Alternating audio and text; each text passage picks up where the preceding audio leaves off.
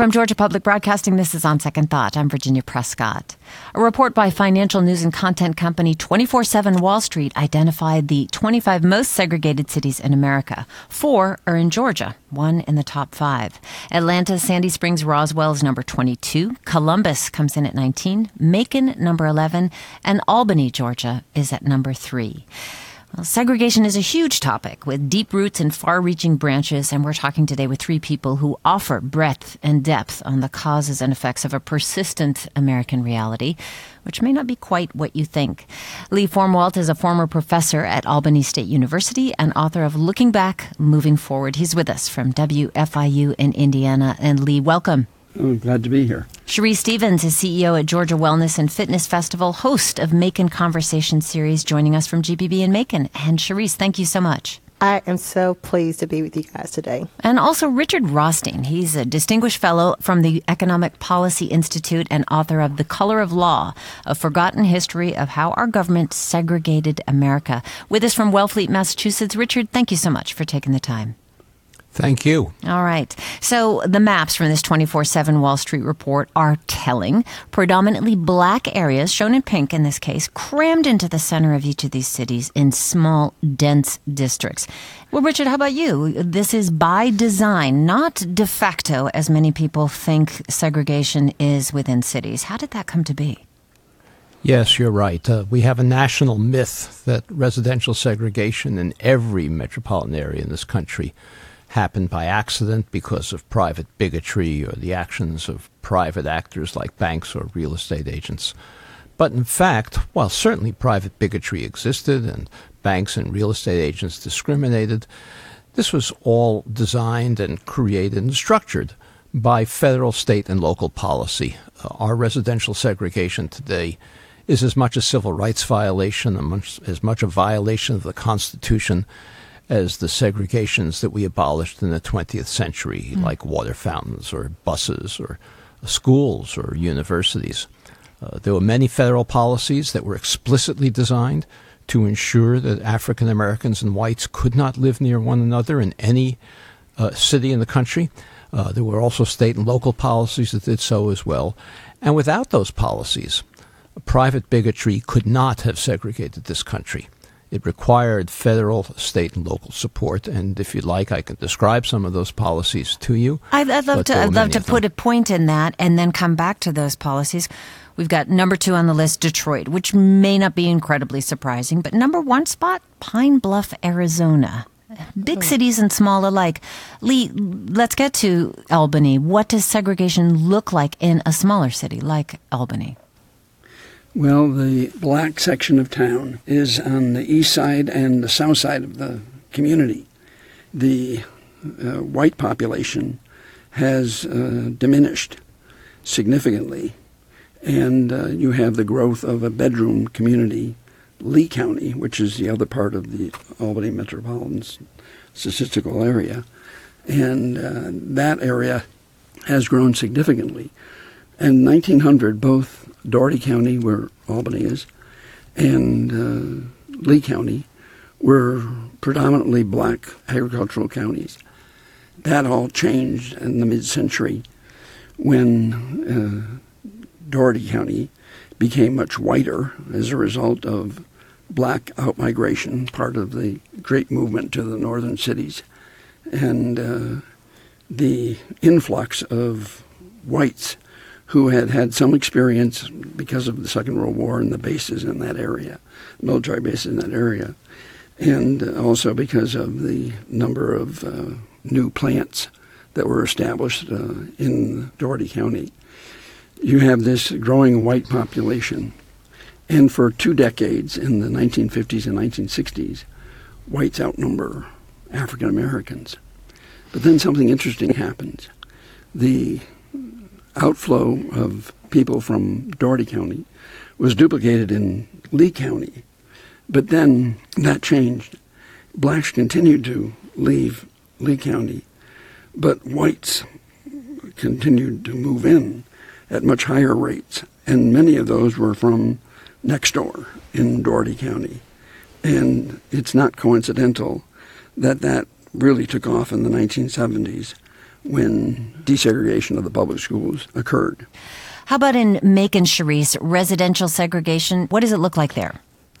Yeah, so I've lived in Macon my entire life instead of my, you know, my college days. So I can tell you the first few years of my schooling, uh, I don't remember seeing one white person in my school.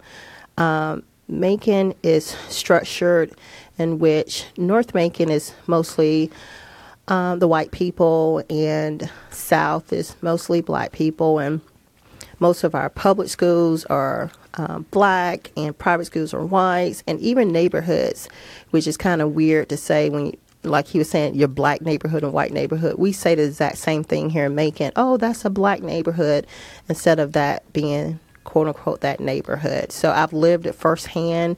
And the surprising thing is, I'm close to 50 and I've really not seen any changes. Uh huh.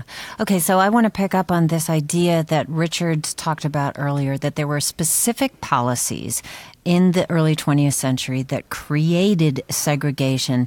Richard, can you run through those for us? Sure, and I'd add that it was through the mid 20th century. It just wasn't the early 20th mm-hmm. century. Um, the federal government pursued a policy of segregation in all its programs, uh, beginning in the New Deal when the federal government first got involved in housing. You know, the very first public housing project in the country was built in an integrated area uh, outside Atlanta. The area was called the Flats. Uh, the federal government demolished housing in there, that area. It was integrated and built a project for whites only forcing the African Americans who were living in that area to double up with relatives and find less adequate housing elsewhere. There were many integrated neighborhoods uh, in the country at that time, many more than there are today, uh, for the simple reason that uh, workers didn't have automobiles to get to work, and so they had to live within walk- walking distance of their factories in, in, a downtown factory district. And mm. so if you had a factory district that African American and white workers, they all were living in broadly the same areas. So that pattern of segregation was um, enforced by the federal government, not only in Atlanta, but throughout the country. Uh, the great African American novelist and poet uh, Langston Hughes described how he grew up in the uh, early 20th century in an integrated Cleveland neighborhood, downtown Cleveland. We don't think of downtown Cleveland as being integrated today, but the Public Works Administration, the first New Deal agency, demolished housing in an integrated neighborhood to build two separate projects, one for blacks and one for whites uh, creating a pattern of segregation that exists uh, still to this day. Uh, one of the biggest programs that the federal government pursued was beginning in the 1940s and 1950s uh, uh, with returning war veterans. It embarked on a program to suburbanize the entire white population into single family homes in all white suburbs. This was an explicit program of the federal government. African Americans were prohibited from participating in it. If a builder wanted to build a suburban subdivision, uh, the, perhaps the most famous of them is Levittown, east of New York City, but mm-hmm. they were mm-hmm. everywhere in the country, outside Atlanta as well. Uh, the builder had to go to the Federal Housing Administration to get approval for guarantees for his bank loans to build a development. And the Federal Housing Administration would issue guarantees only to builders who would refuse to sell to African Americans. The Federal Housing Administration's manual, written manual, not only prohibited uh, bank guarantees for developers who would sell to African Americans, it even prohibited bank guarantees to developers of all white sub- suburbs who would locate their suburbs near where African Americans were living because, in the words of the federal policy manual, it would run the risk of infiltration by inharmonious racial groups. So that that's was actually, actually stated in the policy. Yes, that's how explicit this federal policy was. And the effects of that exist to this day, and actually they compound to this day because those suburban developments for whites only, from which African Americans were prohibited from living, sold in the mid 20th century for very modest prices. They were modest homes designed for returning war veterans, about 75,000 to $100,000 in today's money. Uh, today, those homes sell for $300,000, $400,000, $500,000. Uh, the white families who bought those homes uh, with federal subsidies uh, gained wealth over the next few generations from the appreciation and the value of their homes. They used that wealth to send their children to college. They used it to perhaps finance temporary emergencies or to subsidize their own retirements, or to bequeath wealth to their own children. So, this wealth gap that we have today, this enormous wealth gap that we have today, is attributable in large part to unconstitutional racial federal policy that explains why we continue to have segregation today. Well, you are unpacking so much here, and I'd love to dig into it. That is Richard Rothstein. He's author of the book The Color of Law and also narrator of a short animated film called Segregated by Design, available online. Also, Lee Formwalt is with us, author of Looking Back, Moving Forward, and Cherise Stevens of From Macon Conversations. Cherise, did you want to add something to that? I did. We talked about the policies, but all of these cities have in common the disparity between incomes between their black and white residents. And it shows in the housing opportunities that they have. Here in Macon, we are a huge renters um, community. So uh, we've had people living in houses for 40 and 50 years, but they've rented for 40 or 50 years. Some of these people are hardworking people no one told them about. Uh, the process of owning a home. Um, number two, uh, like Pleasant Hill, which is where we have one of our offices, is it was the only place uh, in the early uh, 1900s that black people could actually live uh, in the city of Macon, and it's still a viable community now. It's gone through a lot, but uh, even at, in that space, a lot of the homeowners or, or a lot of the people in there are not homeowners. So, uh, Richard, this is something, uh, you know, and uh, Lee, you also spoke to this that people moved out of the neighborhood. The black people moved out of the neighborhood, and white people moved into Lee County uh, from Dougherty County. Richard is posing this as something that happened absolutely by design, but you said that it was in response to what went on in desegregation, Brown versus Board of Education. How did these two come together? Yeah, well, the situation in southwest Georgia was that desegregation of the public schools didn't happen until uh, the late 60s, early 70s. Once that happens, white folks start getting frightened about the fact that their children might have to go to school with black children. And so they uh. they make the move that will allow them to escape from that. And so they fled to Lee County, and Lee County became whiter and uh, you had people then deciding that whiter schools were better schools, so therefore we better get out of here. My own personal experience was interesting. We had moved to a neighborhood on the southeast side of town, and it was a mixed neighborhood, and our kids were zoned for what had been the black high school in the days of segregation there were people who looked at us like we were very strange that we would want to live in that area mm-hmm. and send our kids to that school. I had a guy come up to after mass one Sunday at church. He was a lawyer, and he offered to legally adopt our kids so that they would appear with an address in a whiter part of town and go to a whiter high school. That's a crazy things. That is crazy. And, you know, you're talking about something that establishes a way forward. This is something that I was hearing from both uh, Cherise and Richard, the historical kind of what happens in a neighborhood and what happens to wealth in particular when you are not offered these opportunities for education. Richard, I'd love to hear you go a little bit into that, you know, sort of what you talked about was policy separating the races for a number of different reasons, and I'd love to dig into the rationale on that more as the as we continue. But how does prejudice and policy intersect in these cases in isolating different neighborhoods? Well, that's a very, very brilliant question you've asked because, in fact, private bigotry and public policy reinforce each other. White flight is a good example of how policy and private bigotry intersect. Why do we have white flight? We have white flight because white middle class families look at African Americans and they see poor people. They see less educated people. Uh, they see people who are living in overcrowded, uh, sometimes even slum conditions and they say they don't want their own children to be exposed or even influenced by those kinds of conditions. Well, how did those conditions get created? They got created because African Americans were concentrated in low income neighborhoods without access to jobs or opportunity. In many cases, once these ghettos were created by public policy, the cities refused to uh, provide the kinds of services to those communities that uh, other communities got. Families who had no access to federal mortgage guarantees, African Americans, the kinds of mortgage guarantees that white families had couldn't afford the same kinds of housing that white families could. So they had to double and triple up in order to be able to afford housing. Uh, all of these conditions were created by policy. Whites looked at these conditions. They didn't understand that they were policy created rather than the inherent characteristics of the people who were living in mm-hmm. these conditions, and they wanted to flee from them. But were it not for the policies that were creating these disparate conditions between African Americans and whites, whites would not have had the same uh, stereotypes of African Americans that they developed.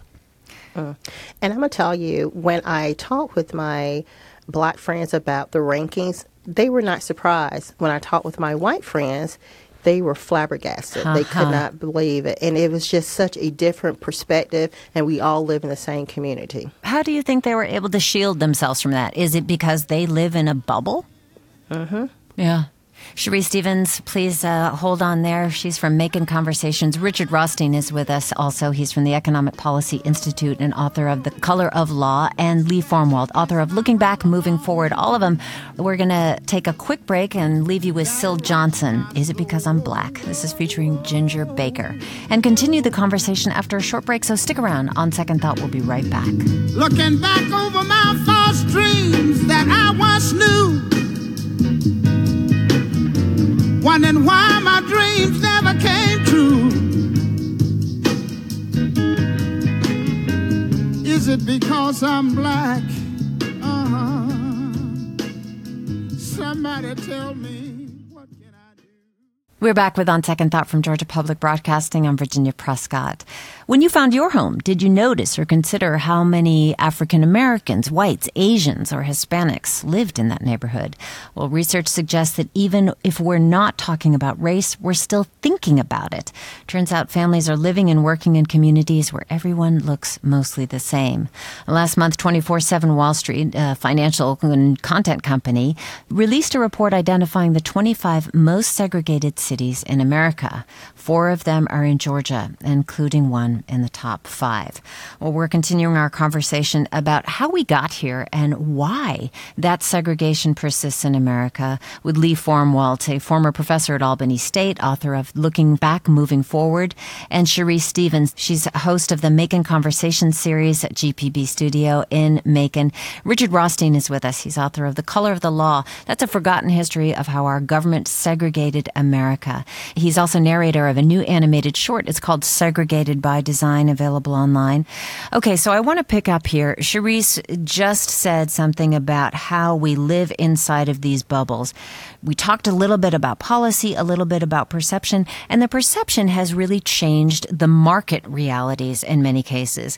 Uh, Richard, you said, you know, the idea, there's this assumption that, well, if you live in a slum, it's, that condition is inherent to African American communities. I'd love to hear some examples of when people did that thing of moving into a neighborhood that they didn't think that they belonged in.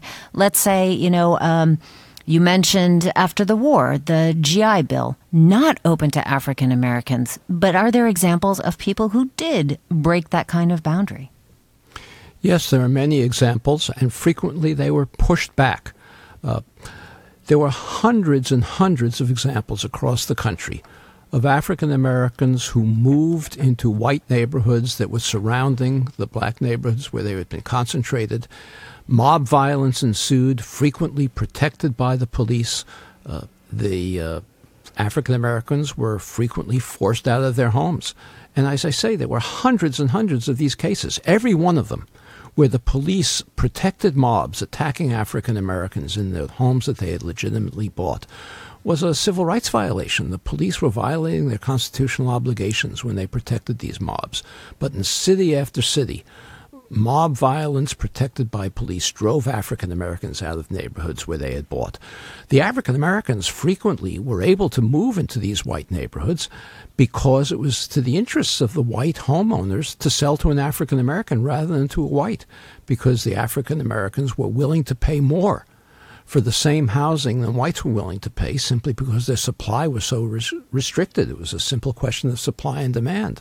So if you had a white neighborhood near where African Americans were living and the white family wanted to move, maybe to get a bigger home, maybe because the family got a job elsewhere, and they put their home for sale on the market. In the mid 20th century, it was frequently the case that they would sell to an African American rather than to a white because they could get more for it.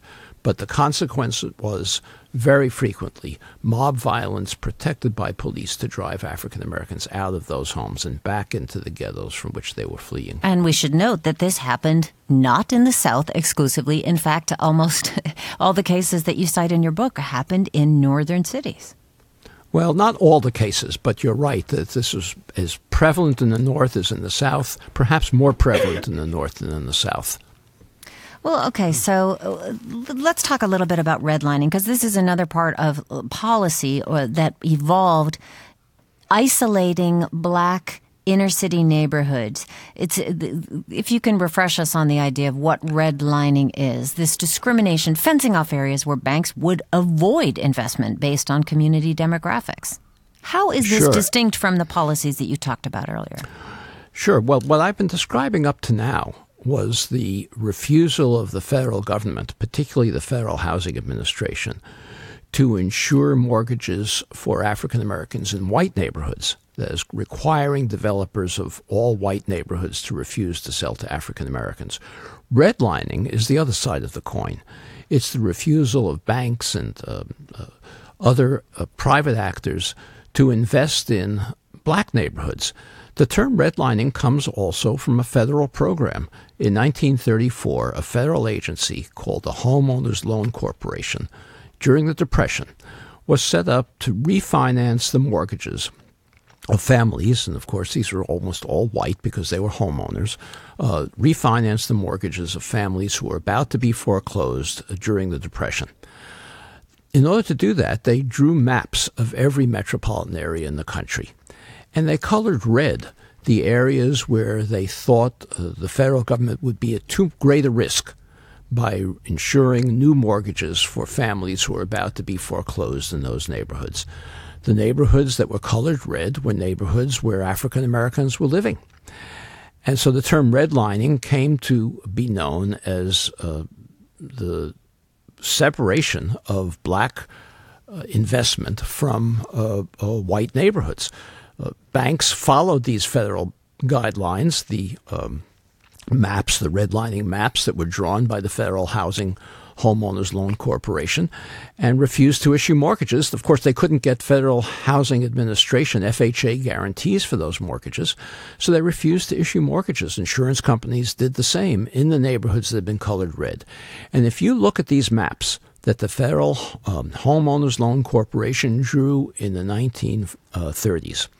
There is a eerie parallel between where African Americans were concentrated and where they couldn't get mortgages and the patterns of segregation that exist still in these cities today. Our colleague Grant Blankenship spoke with the former mayor of Macon, C. Jack Ellis, who was the first and has been the only black mayor of Macon, by the way, about redlining. Here he is in 2018 talking about the neighborhood where he grew up, redlined out of any federal bank investment. Homeownership was just out of their reach. That was something that didn't even aspire. So until 1968, the Fair until the Fair Housing Act, you were limited not only the house you could buy, but where you could buy it. Uh, Lee, I wanted to just follow up on this with you because Richard described the practice of not lending to poor black homeowners or would be homeowners. You uh, studied a similar discrimination in the agricultural sector. There was a big 1998 lawsuit in which black farmers, after a history of discrimination, sued the U.S. Department of Agriculture. Can you just run through that for us and talk about whether or not there are applications for what happened with homeowners as well? That was a um, class action suit that was brought on behalf of black farmers who had been discriminated against in their efforts to get loans to help them with uh, climate problems or whatever. And uh, it was very clear that the courts realized that the white farmers in the same financial situation as the black farmers would get the loans and the black farmers would not. And so They settled a case, and it reminded me of an event that happened 130 years earlier when a number of African Americans who were fleeing from a massacre that had happened in Camilla, just south of Albany, were coming into Albany to the Freedmen's Bureau office and filing affidavits explaining what had happened, how they had been uh, surprised at the courthouse and uh, 12 or more were killed and 30 to 40 were wounded. And then to be sitting there 130 years later and watching African Americans coming into Albany and filing affidavits about how they had been discriminated against by the federal government uh, was a uh, powerful uh, sign of how things had not changed mm-hmm. for African Americans. Were there no class action lawsuits on the scale of that farmer lawsuit against the USDA in opposition to decades of these kind of discriminatory policies in housing? There were a few. Uh, one of them was eventually uh, successful in 1948. Uh, one of the things I hadn't mentioned before is that the Federal Housing Administration required developers of these all white suburbs to place a clause in the deed of their homes prohibiting resale to African Americans or rental to African Americans. And many of your listeners, if they look at the deeds to their homes, they will see that this language prohibiting resale to non Caucasians still exists. Well, in 1948, uh, the Supreme Court finally uh, uh, prohibited state courts from enforcing these deeds, from evicting African Americans from homes that they had legitimately bought uh, uh, uh because they violated a, a, an exclusionary clause. But until that time, courts routinely evicted African Americans from homes they had legitimately bought because those homes had deeds that prohibited ownership by an African American. Cherise, I want to pull you in here. Is this something that in growing up in Macon, we heard from Lee the idea of the sort of freakishness of neighborhoods changing, of, of one person or a f- black family moving in within a white neighborhood. What is it that might have encouraged or discouraged somebody from making that kind of move? Um, fear. Um, I know my grandmother, she grew up in Twiggs County. When she came to Bibb County, she bought a home, she was um, segregated to the area that she could buy it from. And one of the areas she wanted to buy a home, um, the first day when they kind of did a walkthrough, they, they had people, like he was saying, literally four cars of white men stood out there waiting for her to come out, and it scared her to death. So she bought a home in the place that she could be. Um, and and I'm sorry, it's, it's very difficult being at the short end of the stick and seeing this personally in my family. How it's it's hard being black, I'll be honest, and it's hard being in these segregated communities because no matter how hard you try, it may be a policy, it may be prejudice, it may be so many things stacked against you, and how do you uh, move forward to to get on an equal playing field? So I apologize, I'm. Uh, hearing some of the facts, which I've known some, have really hit me hard because you know what kind of solution can we have when there's so many things against these cities becoming more universal. Yeah, well, I absolutely appreciate that you're bringing the real human experience to, you know, what we're hearing about in terms of policy. And, and, and also it speaks to the idea that, you know, even if you have, you know, um, the Fair Housing Act in 1968, even if you have Brown versus Board of Education, even if you have all of these kind of high level policy decisions that were so, uh, those before them that were so detrimental to integration, you can't reverse those with laws. I mean, there are many, many. There are many things culturally, there are many things that keep that from moving forward. And I've actually read something this week about um, a program to help people from predominantly black neighborhoods move into what they call high opportunity neighborhoods. You know, the finding is that if you are in a neighborhood where there are there's is much more mixed uh, sociodemographically, that there will be much more success. You will make more money in your life. You're li- much more likely to go to college, and many people make the choice not to do that. If I may interject, though, something here, there are a number of places in this country where the kinds of programs uh, that Virginia you were talking about, which uh, help uh, low income African Americans move to higher opportunity neighborhoods. And where those programs exist, the waiting lists are long. They're way oversubscribed. In fact, one of the reasons that we know that these programs are successful is because social scientists can compare the people who apply to these programs and get in and those who apply to these programs and don't get in. And the ones who apply to the programs and get in are much more successful throughout their lives, and their children are much more successful than the ones who unfortunately couldn't get in because the programs aren't large enough. There are also many, many programs that we could implement if we understood how unconstitutional um, our patterns of residence are and how important it is to remedy those. For example, we could be subsidizing African Americans to buy homes in communities that are now unaffordable to them, but that would have been affordable to them had they been permitted by the federal government to enter them in the mid 20th century. That would be a very effective program that would help to dismantle the segregation that we're created, that we've created. So it's there are many programs. Policymakers are well familiar with them. What's absent today is the public support that's needed to implement these kinds of programs. Well, Richard, you're bringing this up at a point when, you know, there are Democratic candidates on the stump now who are talking about the idea of reparations. So what, what are you talking about in terms of programs versus the whole concept of reparations? And how do you even begin that? Yes, I don't use the term reparations because I think it doesn't explain really what uh, is involved. What we need is concrete policies, and it's easy to explain these that people understand. For example, uh, the one I just gave. We could subsidize African Americans who were prohibited, whose families, whose parents, whose grandparents were prohibited by federal law, uh, federal policy, from living in white neighborhoods. We could subsidize them to purchase those homes uh, today uh, that are now unaffordable to working class families of either race. We have a federal program that uh, subsidizes today uh, housing for low income families uh, disproportionately minor- minority. It's called the Low Income Housing Tax Credit. Those uh, uh, apartments that are subsidized by the low income housing tax credit are placed disproportionately in existing low income segregated neighborhoods, and the Federal Treasury Department, which issues these tax credits, places a priority in placing uh, subsidized apartments in already low income segregated neighborhoods. That's backwards.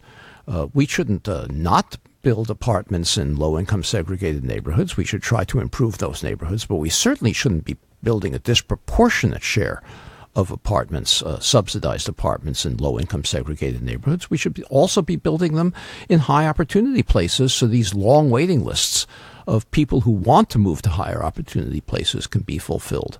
So the policies are, as I say, easy to understand if they're described in concrete terms a term like reparations doesn't really tell what we're talking about, and uh, I'd rather talk about the specific policies that we should be following. I'd be curious to hear from Lee and Cherise about the concept yeah. of reparations in this case. Well, I think that we should use the term reparations. It's uh, now being championed by a number of Democratic candidates for president, and it makes sense.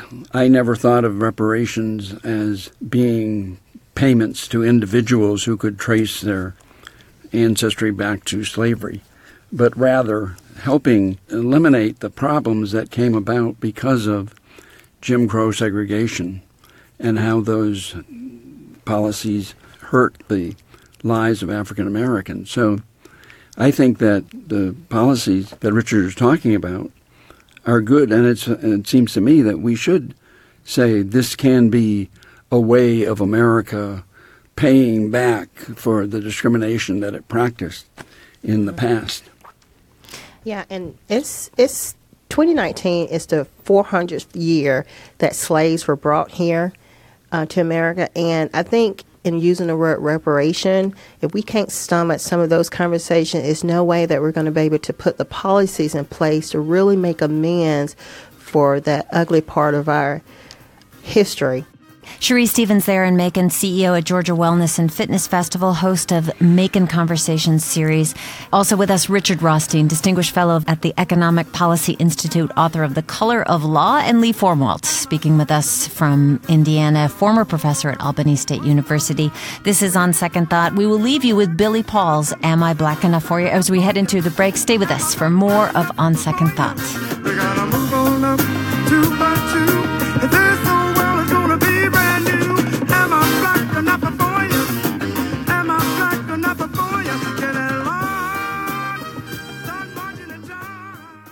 We're back with On Second Thought from GPB. I'm Virginia Prescott, and we've been speaking about the roots and ripples of housing segregation in the U.S. As a reminder, we're having the conversation because a report from 24 7 Wall Street placed four Georgia cities among the 25 most segregated in the United States.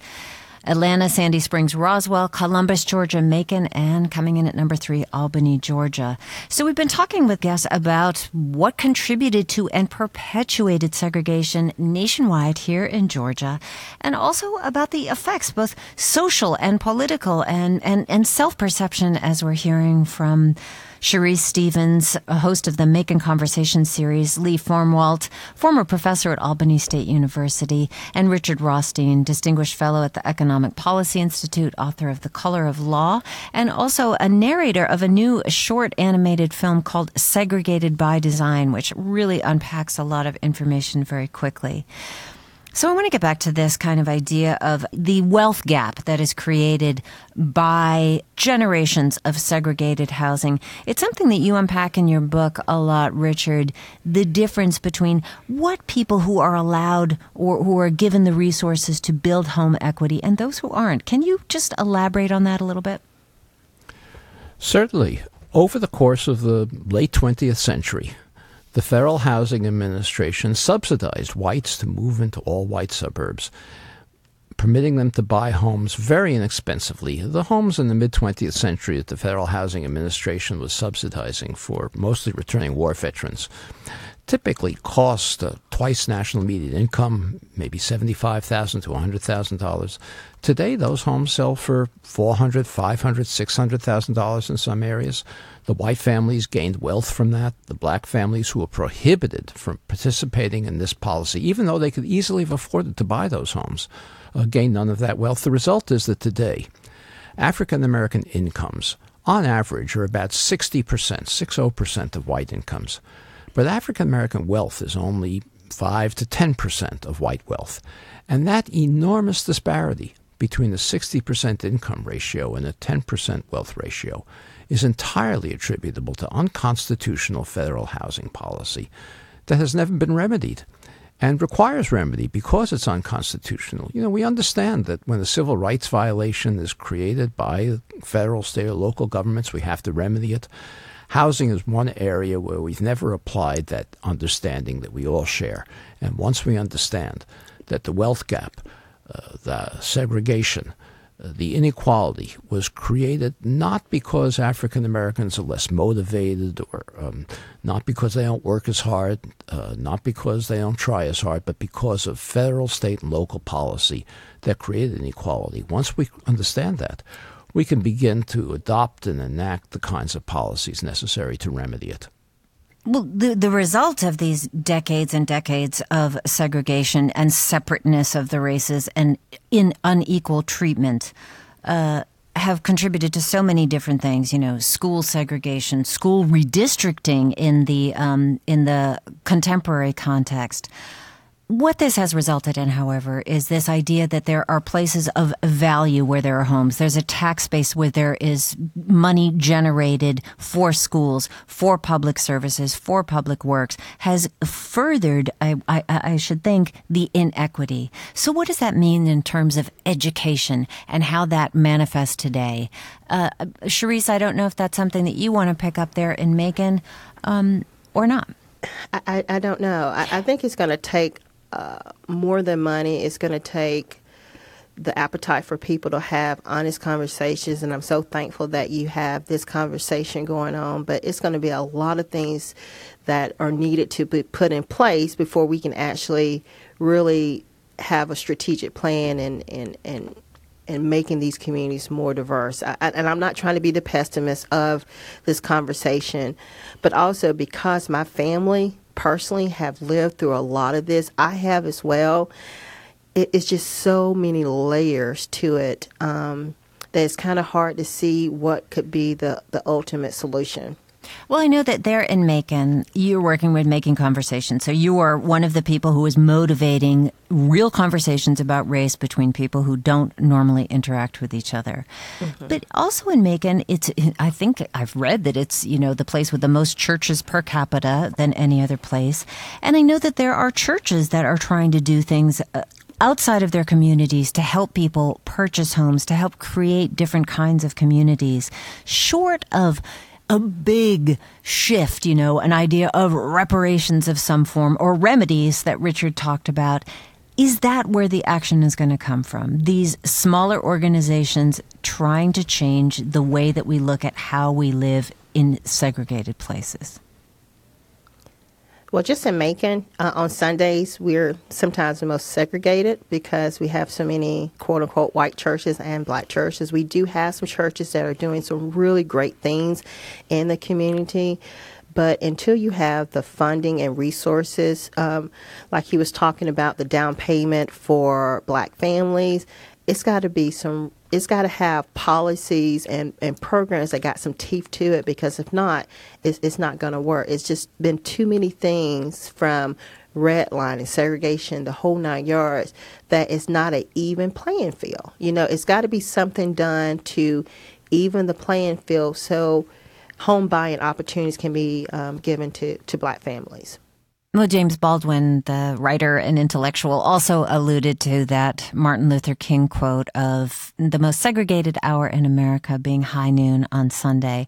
Here is Baldwin, in fact, responding to Yale philosophy professor Paul Weiss. This was on the Dick Cavett show back in 1968. I don't know if the real estate lobby is anything against black people, but I know the real estate lobbies keep me in the ghetto.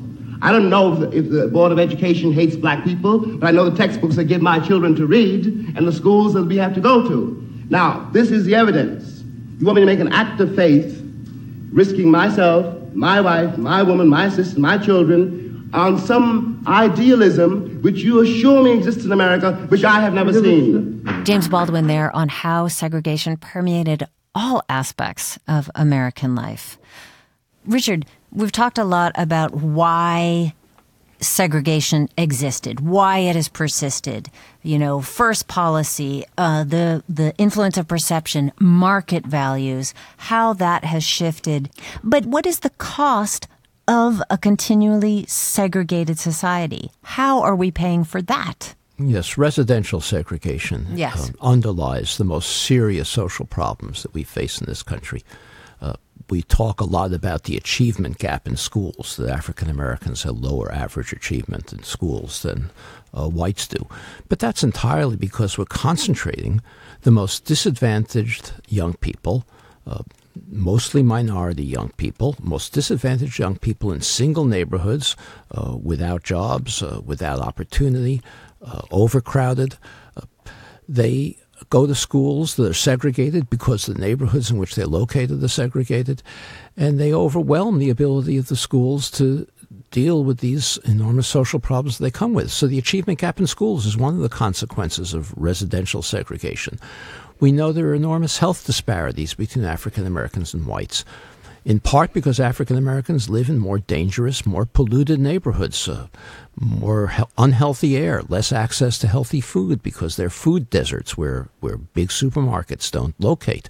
So the health disparities between African Americans and whites, where African Americans have shorter life expectancies, greater rates of heart disease, is a consequence of residential segregation the violence that we see that uh, results in the mass incarceration of uh, disproportionately of young African American men uh, could not happen if we were not concentrating uh, the most disadvantaged young men in single separate neighborhoods without access to jobs, without access to transportation to get to those jobs, where they are inevitably going to get into confrontations with the police. That could not happen if we didn't have residential segregation.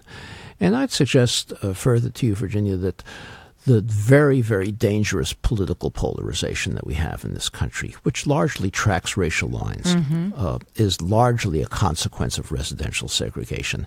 How can we possibly ever develop the common national identity that we need to survive as a democracy if so many African Americans and so many whites live so far from each other that they have no ability to empathize with each other, to understand each other's life experiences.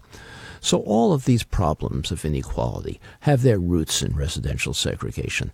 We had the civil rights movement in the 20th century that addressed uh, legal segregation in schools and colleges and water fountains and buses and uh, interstate transportation. We never addressed residential segregation. We had this myth that it all happened by accident, that it was de facto. And what we need uh, is a new civil rights movement that's going to pick up with the last one let off and um, address the issue of residential segregation. It's not going to happen. I, I appreciate the importance of having conversations, but we need activism of the kind that we had in the 1950s and 1960s that accomplished the desegregation of other areas of American life. Lee, I think that's something that you might welcome, but where do you think we go? Where, where, do we move forward and get beyond the kind of racial isolation that exists in America today? Yeah, I think that one of the key factors is that whites have to begin to really understand the privilege that they have had, their lives and the lives of their ancestors. Until whites understand that privilege, they will not begin to be able to understand the African American experience. And I found that for me, as a white man teaching at a historically black college, that was the greatest gift I ever received. I didn't feel that way when I started, but it quickly became clear to me that I was learning so much more than what I was teaching my students. And uh, I think that we have to encourage whites to explore how they have intentionally or unintentionally exploited their position of supremacy in American society we do know that, you know, now um, in recent polls, 2016, 17, 18, all consistent the, the idea that a good percentage of white people think that they are the most oppressed minority uh. in America now. Cherise, I know this is something that comes up for you a lot in the Macon Conversation series. You know, how do you how do you get over that hang up? How do you get over that hurdle of perception? Um you know, we are talking about conversations. I've actually talked to a few people who thought they were oppressed, and then I asked them, "Well, how are you depressed, and how are you discriminated?" And they couldn't give me a simple example. They couldn't give me one example. It was just a generic, "I am oppressed." And then on the flip side, I would tell them some of the ways that, as a young mother, I didn't even go into the store with a diaper bag or a purse because I would get stopped so many times uh, to see if I was quote unquote stealing. Mm. That I couldn't be a regular mom, you know. So as we share stories and people understand what is oppression, what is discrimination, what is racism, what is segregation, uh, I think that level of empathy and understanding what the other person is saying. Um, but I think I hope that each of these cities that are on the segregation list really look locally of what they can do. It's great that we can look at federal policies, but I know that our they don't have appetite for the conversation we need to have on reparations and things we need to do. But locally, hopefully, because you know, you may know your mayor, you may know your county commissioners more personally, that some of these policies can maybe be put in place that we can um, start making a difference. Mm. Can you imagine that happening without the kind of activism that Richard was talking about? Mm-mm. No, we need activism. It's great that we're having conversations, and I see it with my my children as well, and, and millennials. I see them being more active, uh, and we need a, a, second civil rights on the residential. I, I totally agree with him on that point. Can you imagine an integrated Macon in your lifetime? Not in my lifetime, but I, am hoping in my children's lifetime that they can um, they can see it. it. It's just a lot of hurdles, and and to be quite honest, I walk around and I can see the despair in people's face. Can you imagine? You're you're poor, you're black. People think the worst of you. You don't have the same economic uh, opportunities but then you have to act a certain way. Uh, it's it's just it's just a lot to be quite honest, and I see the despair in my fellow Maconites and also other communities around here, and something's just got to change. Cherise Stevens over in Macon, thank you so much for speaking with us. Thank you. Cherise is host of the Macon Conversation series. Also with us, Lee Formwalt, former professor at Albany State University, author of Looking Back, Moving Forward. Lee, thank you so much for your time. Thank you. And Richard Rothstein, really a pleasure hearing from you. Distinguished Fellow at the Economic Policy Institute, thank you for your time. Thank you. Richard is also author of The Color of Law, A Forgotten History of How Our Government Segregated America. You can see a short film, it's 17 minutes long, called Segregated by Design, that outlines some of his ideas online for free at segregatedbydesign.com. That is our show for today. We're going to hand it over to Bobby Womack with Across 110th Street. On Second Thought is produced by Amelia Brock, LaRaven Taylor, and Jake Troyer. Our interns are Jessica Lowell and Allison Krausman. Our engineer is Jesse Neiswanger. Don Smith is our Dean of Grammar, and Amy Kiley is Senior Producer. I'm Virginia Prescott. Thanks so much for listening to On Second Thought from GPB. The family on the upper side of town catch without a ghetto around. In every city you'll find the same thing going down. Harlem is the capital of every ghetto town. Let me sing it. A hundred and district.